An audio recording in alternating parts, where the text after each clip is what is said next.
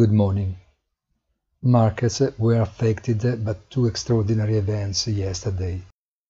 In a positive way, by the unlock of the Suez Canal, where the colossal container ship Ever Given had crossed from shore to shore, run aground. In a negative way, by the forced unwinding of the positions of a major hedge fund that should cause huge losses to major international banks.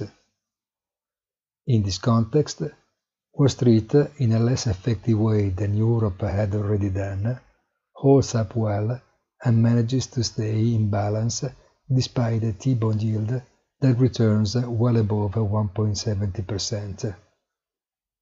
Yields soaring are perhaps behind the weakening of gold price, the day when, however, the arm of the Russian Finance Ministry, Russia's National Wealth Fund, gets the green light to invest in the precious metal with a view to de-dollarizing its reserves.